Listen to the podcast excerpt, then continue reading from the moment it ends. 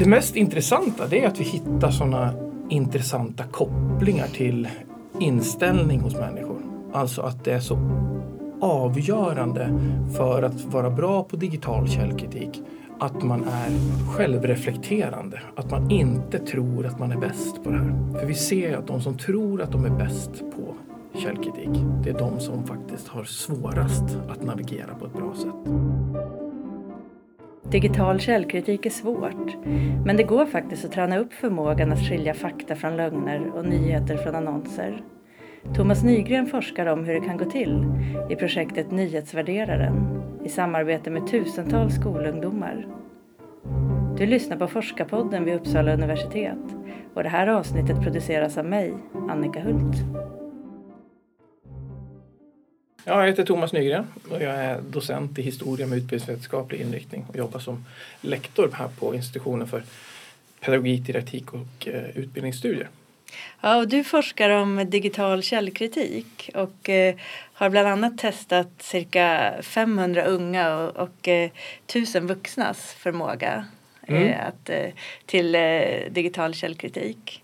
Och ett resultat var att bara en av tio kan skilja mellan nyheter och annonser på webben.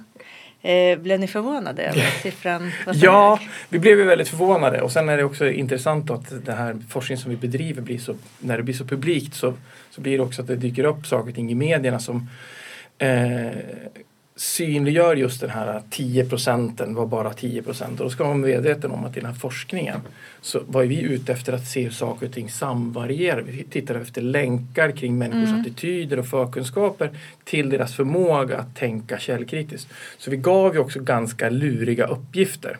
Så att det är inte så att vi har gjort en total undersökning av proportioner hur många procent är av den svenska befolkningen. Utan snarare handlar det om att när man ställs inför kluriga uppgifter och i det här fallet så var det ju faktiskt Aftonbladets hemsida som man skulle skilja ut. Vad är en annons och vad är en nyhet? Och vi tänkte inte att uppgiften skulle vara så svår. Nej. Men den var ändå överraskande svår. Och vi har upprepat det här och upprepat det och vi ser att det här är det är, det är lurigt och det är troligtvis lurigt av många skäl. Mm. Vilka skäl då? Ja, de skälen som vi kan tänka oss finns. Vi håller på att forska vidare kring vad det är som ligger bakom att man, att man hamnar fel. Men delvis har det att göra med att det finns ett intresse hos de som säljer annonser att de ska se väldigt trovärdiga ut. Och det finns ju, så då blir det ju att annonserna designas för att de ska se så nyhetsmässiga ut som möjligt. Sen är det överhuvudtaget så att i de nya medierna så förpackas saker och ting ganska snyggt. Mm. Att vi blir det är lätt att luras av att saker och ting ser trovärdigare ut än vad det faktiskt är. Mm. Och vad var det mer som, som de fick göra för tester eller lösa för uppgifter? Vi, vi tänkte oss ju då, hela det här testet är designat för, vi, för vi, vi ser vissa principer som är viktiga när man ska tänka källkritiskt i en digital miljö. Dels så handlar det om att veta vem som står bakom informationen, vem är avsändaren? Så det är den typen av uppgifter när man ska veta, är det här någon som vill sälja någonting till mig?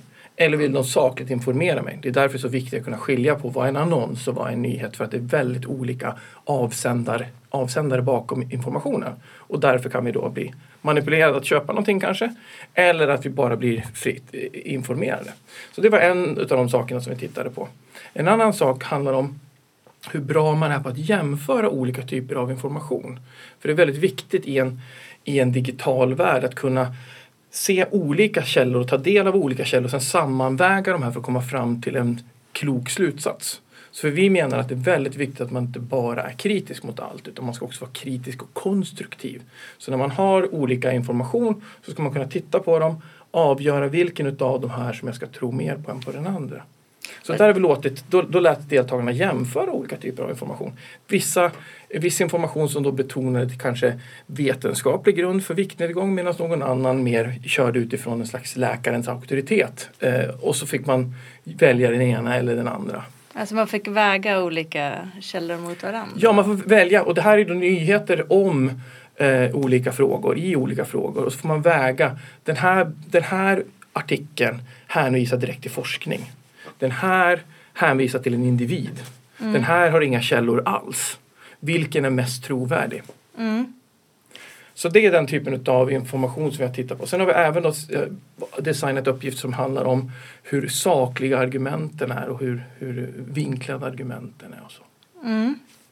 Och vilka resultat tyckte du var mest intressanta i den här studien? Ja, det mest intressanta det är att vi hittar sådana intressanta kopplingar till inställning hos människor. Alltså att det är så avgörande för att vara bra på digital källkritik att man är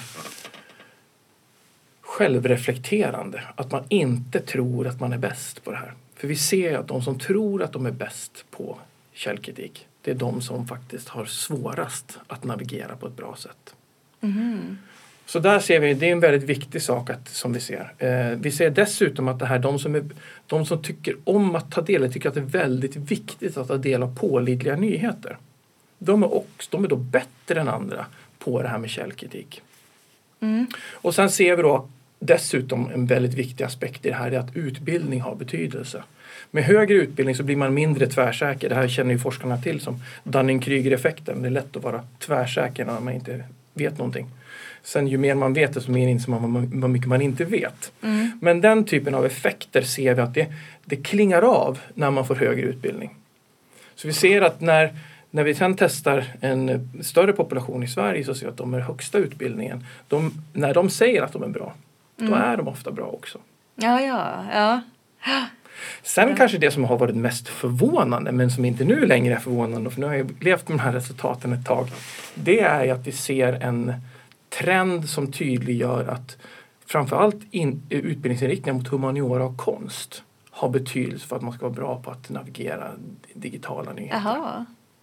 Har ni kunnat se en sån koppling? Alltså? Ja, så det, det är ännu inte publicerade resultat men vi ser redan i ungdomsstudien på de 500 ungdomarna så ser vi att de som läser de estetiska programmen är i många fall bättre än andra på att avgöra att det här är vinklad information och det här är mer neutral information eller saklig information. Och i den, i den, i den nationella studien som har genomfört nu, där ser vi att de som har högre utbildning, mer än tre års utbildning, men också de som har en inriktning mot humaniora och konst är särskilt bra överlag på det här med att eh, avgöra vad som är mer eller mindre trovärdigt. Ja, vad tror du det kan bero på då?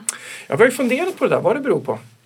Och delvis så handlar det om att den här typen av eh, kritiskt tänkande som handlar om att förstå att information kan vara vinklad, vriden, förvanskad, alltså desinformation, det är det vi tittar på, alltså medvetet manipulerad information det är ju någonting som man jobbar med inom humaniora och konst. Man försöker förstå vem är författaren bakom det här? Vad finns det för avgörande? Vad finns det för idéer och tankar bakom det här?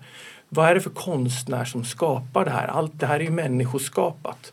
Så att någonstans är det nog det att det finns ett tänk inom humaniora och konst som är eh, viktigt för att kunna förstå de här sakerna. Att information är sällan neutral utan den har någon typ av bias hela tiden med sig. Mm. Så man tränar upp det här? Och det verkar som att det är det man tränar. Eh, vi, och vi vet faktiskt inte om det här är så att det är en intresseinriktning som ligger hos mm. människan från början så att man ser att de, de människor som inriktar sig mot det här, orienterar sig mot det här, de är redan från början mer intresserade av att ta del av världen på det här viset. Medan andra då vill ha mer utav mindre vinklad information, inte riktigt, riktigt lika intresserade av de här frågorna. Så det vet vi inte säkert. Om vi håller på att forska vidare kring att ta reda på hur saker och ting hänger ihop. Mm. Men vi ser inte just de sakerna att utbildning har betydelse och att utbildningsinriktning har som betydelse. Och det här är ju inte, det är inte jätteförvånande. Vi börjar, har ju tidigare sett att det har funnits en, en har, ute i samhället så har man pratat ganska mycket om kritiskt tänkande som någonting generellt som man tar med sig överallt. Men inom forskningen så har vi snarare betonat att det här ofta handlar om domänspecifika förmågor. Alltså att man är bra inom ett område där man har kunskap. Mm.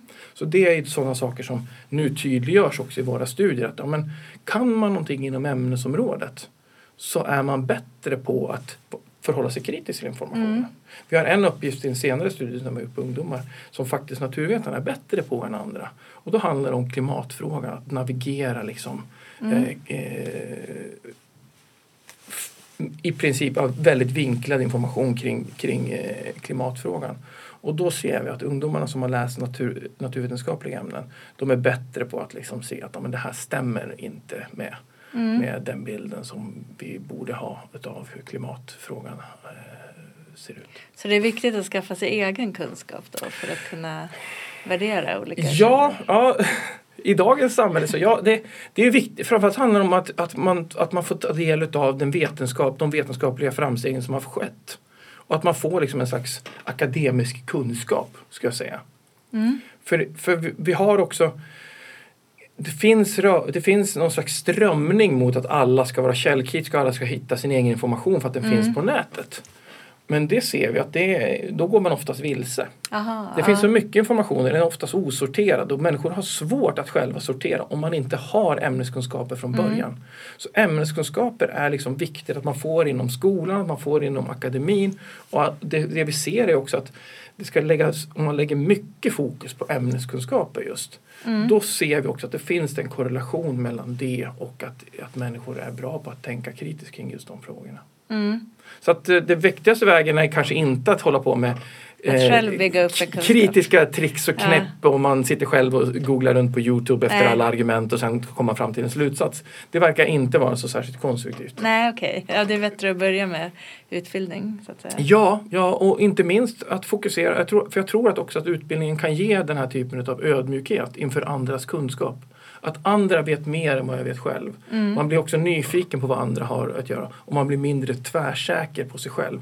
Medan om man nu själv hela tiden tar ställning till saker och ting och själv ska samla in all information då riskerar man ju hamna lite grann i den här arrogansen. Att Mm. ja, jag, jag struntar i vem det är som säger saker och ting. Jag ska alltid själv tänka till kring det här. Mm. Och så kanske risken är att det resulterar i att man, att man inte tar till sig den informationen som är mer värd än annan information. Mm. Och det är ju viktigt att tänka på att även om vi lever i en demokrati där röster ska göras hörda Mm. så är ju viss typ av information bättre underbyggd än annan information. Och det måste vi lära oss att sortera i. Och där hjälper ju liksom utbildningen till.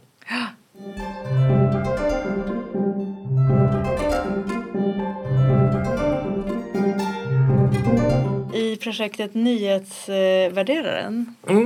eh, så har ni kartlagt ungas digitala nyhetsflöden. Ja, Eh, och bland annat med genom ett massexperiment där Ja. 10 000 elever Ja. deltog.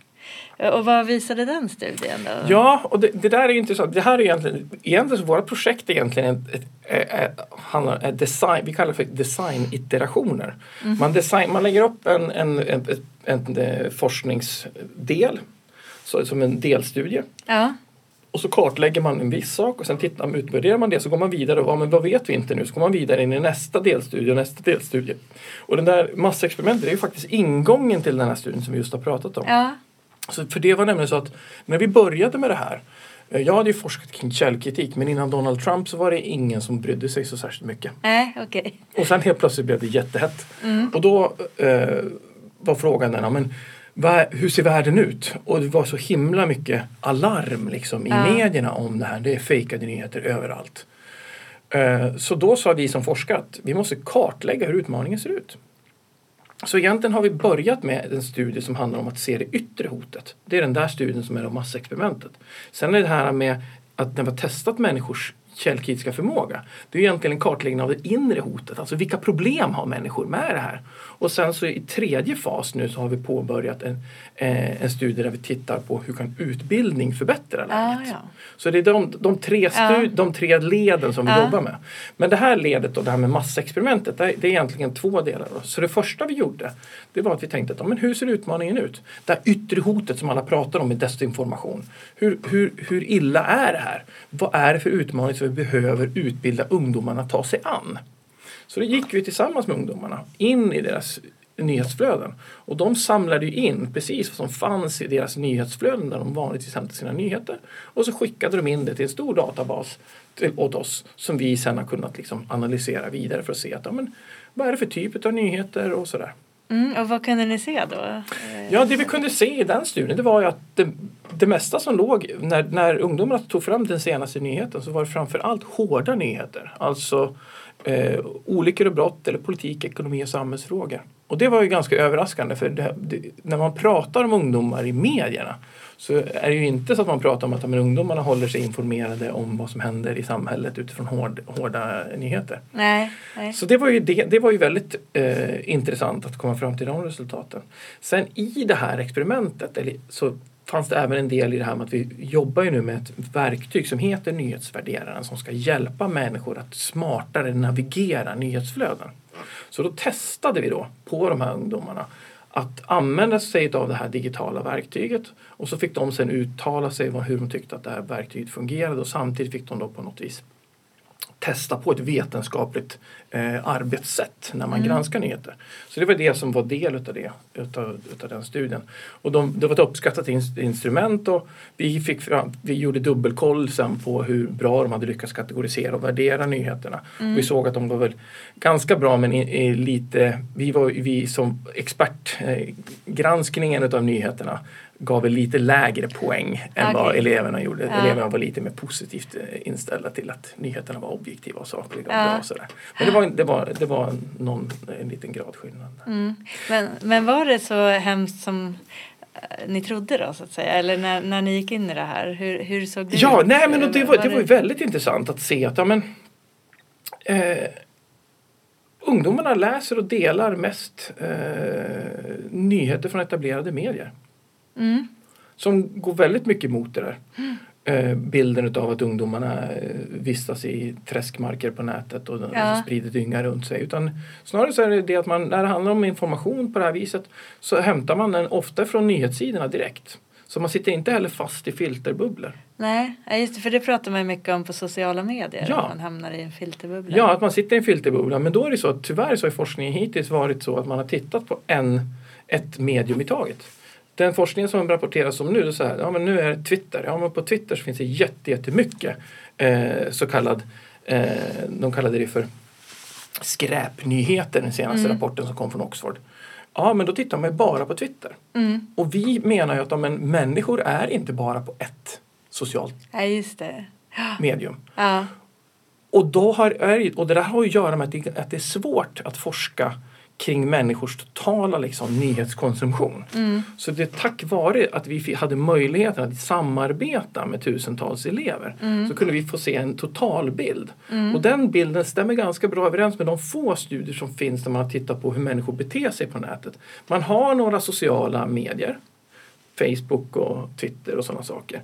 Men när man ska ta in nyheter så har man ofta någon typ av någon TV eller någon dagstidning eller sådana saker också. Så, så den totala bilden av världen är mycket större än den som verkar finnas när man bara tittar på en persons Twitterkonto. Ja.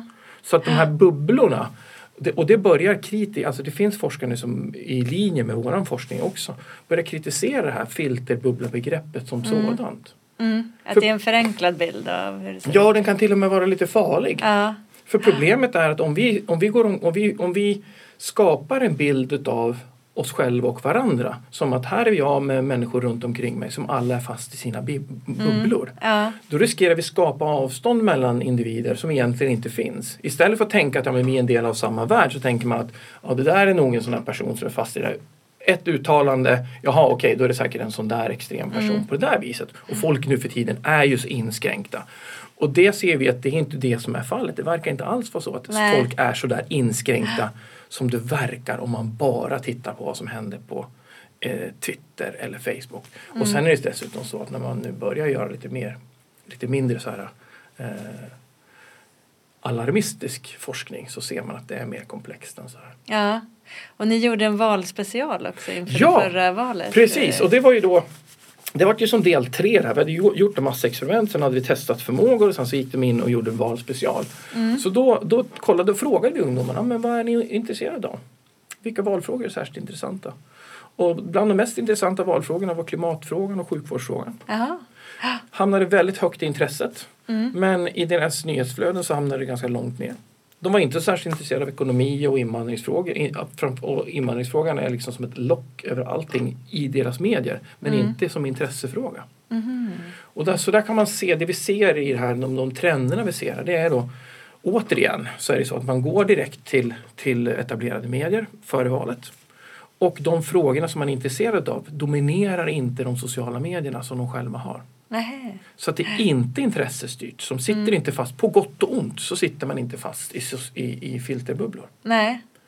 Så det, det goda är då att man får ju då, eh, ta del av andra nyheter än man var intresserad av.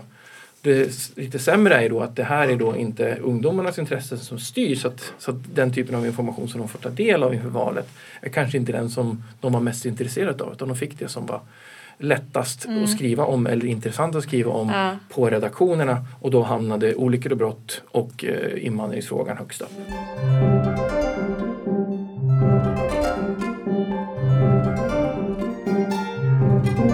Den tredje delen då, med det här med utbildning för att bli bättre på digital Ja, källkritik. precis. Det, det håller ni också på med? Ja, så där, där, där är vi ju nu. Eh, den där studien som genomfördes då med eh, x antal tusen ungdomar eh, inför valet eh, visade ju då kombinerade vi med de här frågorna som vi hade tagit fram kring det här med självtest. Vem blir, vad, är, vad är viktiga? Vad är nycklarna för att vara bra på digital källkritik? Så tusen av de här ungdomarna, de, fick ett för, de, hade, de, de, de har vi data på ett förtest och ett eftertest från. Där vi testar utifrån de här eh, uppgifterna som vi redan hade, som hade skapat i steg två. Så frågade vi dem en attitydfrågor, kunskapsfrågor och så gav vi dem några uppgifter att lösa som har med digital källkritik att göra. Så gick de in och granskade sina egna nyhetsflöden och sen gjorde ett eftertest för att se om de hade lärt sig att bli bättre på det här med digital källkritik utav eh, övningarna som vi gjorde dem med nyhetsvärderare. Så, där, så för, det, för det vi håller på med, vår idé är att vi ska ta fram digitala verktyg som kan stödja människor att bli bättre på digital källkritik. Man ska lära sig men man ska också kunna ha ett verktyg att jobba med. Och den, de resultaten är inte publicerade än men det vi ser är ju att eh, jobba med nyhetsvärderaren ser ut som att eller vi, det vi ser det är att man blir inte särskilt mycket bättre på att jobba i sidled som vi har tänkt oss. Mm. Den här hantverksmässiga källkritiska granskningen eh, har, ser vi inga större effekter på. Däremot så ser vi att man blir lite mer ödmjuk inför sin egen kunskap. Att det faktiskt är ganska svårt att hämta information på nätet och värdera information på nätet. Så att det verkar som att den här övningen i sig har en positiv effekt på attityder. Men inte nödvändigtvis positiv effekt på färdigheterna. Nej. Så Okej. våran slutsats har ju blivit att okej, det här verktyget funkar till viss del.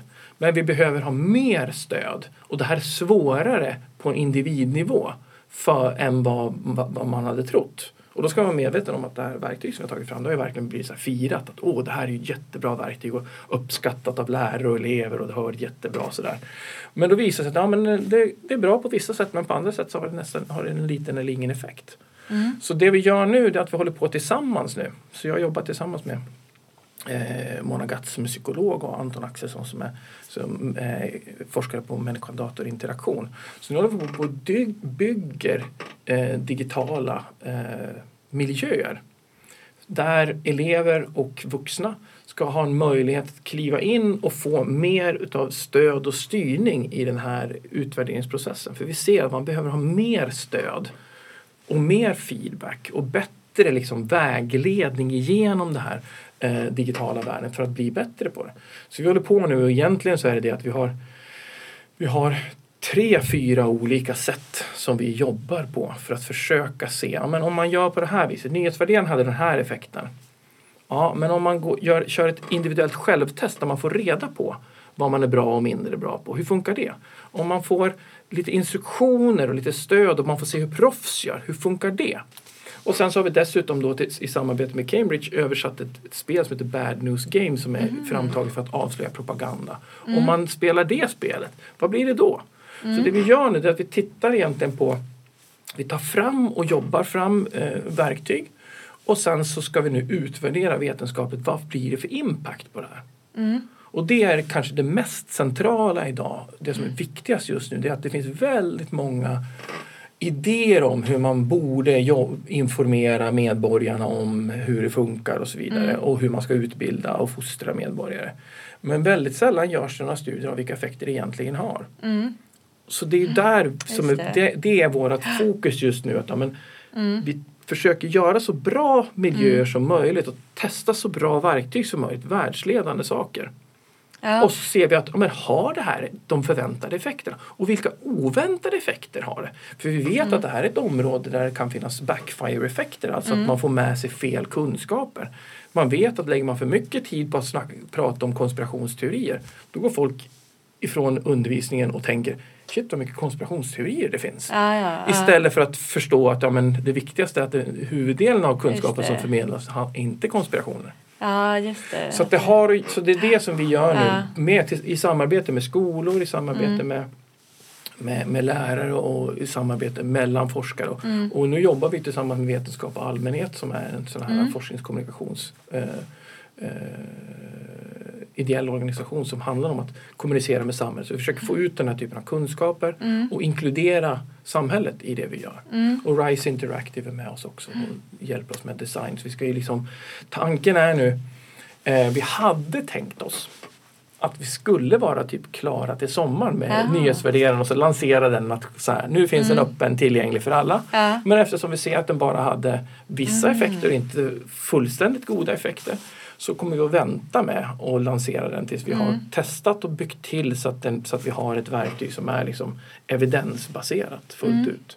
Och då riktar det sig både till eh, ungdomar och även till vuxna? Eller Ja, att så- även vuxna kan behöva träna på digital källkritik? Absolut, så är det ju. Att det, det, det finns ju en det finns ett sånt behov för oss alla eh, överhuvudtaget.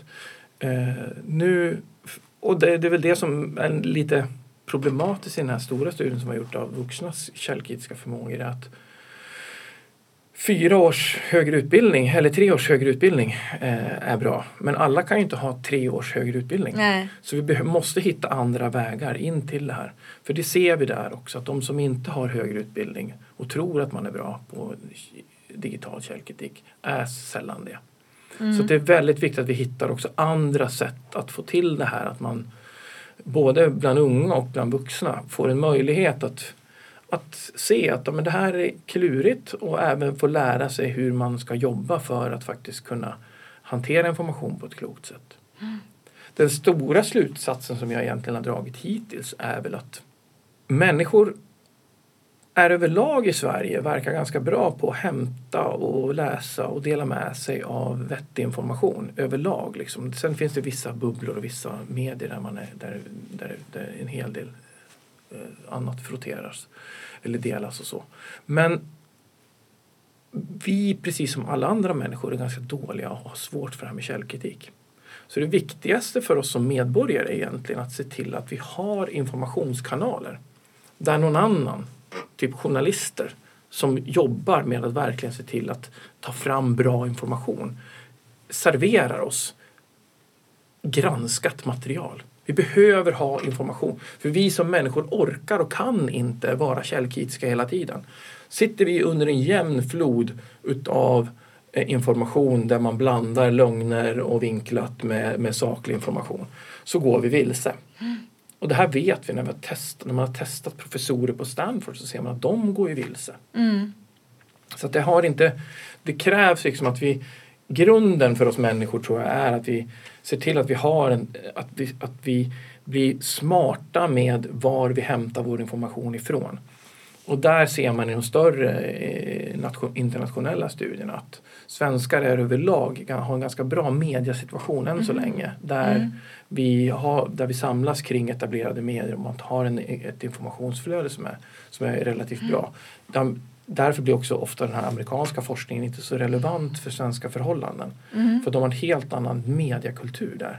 Ja, det är klart. Det är mycket, mycket svårare. Man har inte en nationell eh, public service på det viset där man kan hållas uppdaterad och man har inte den här morgontidningskulturen som man har i Sverige. Och så så där har vi en den utmaning, vi har ett bättre utgångsläge än amerikanare och inte minst i södra Europa där det då finns ett stark misstro redan från början Mm. mot medier och medierna har lagt, ne- lagts ner och avskedat journalister och så vidare och alla ska hitta sin egen information.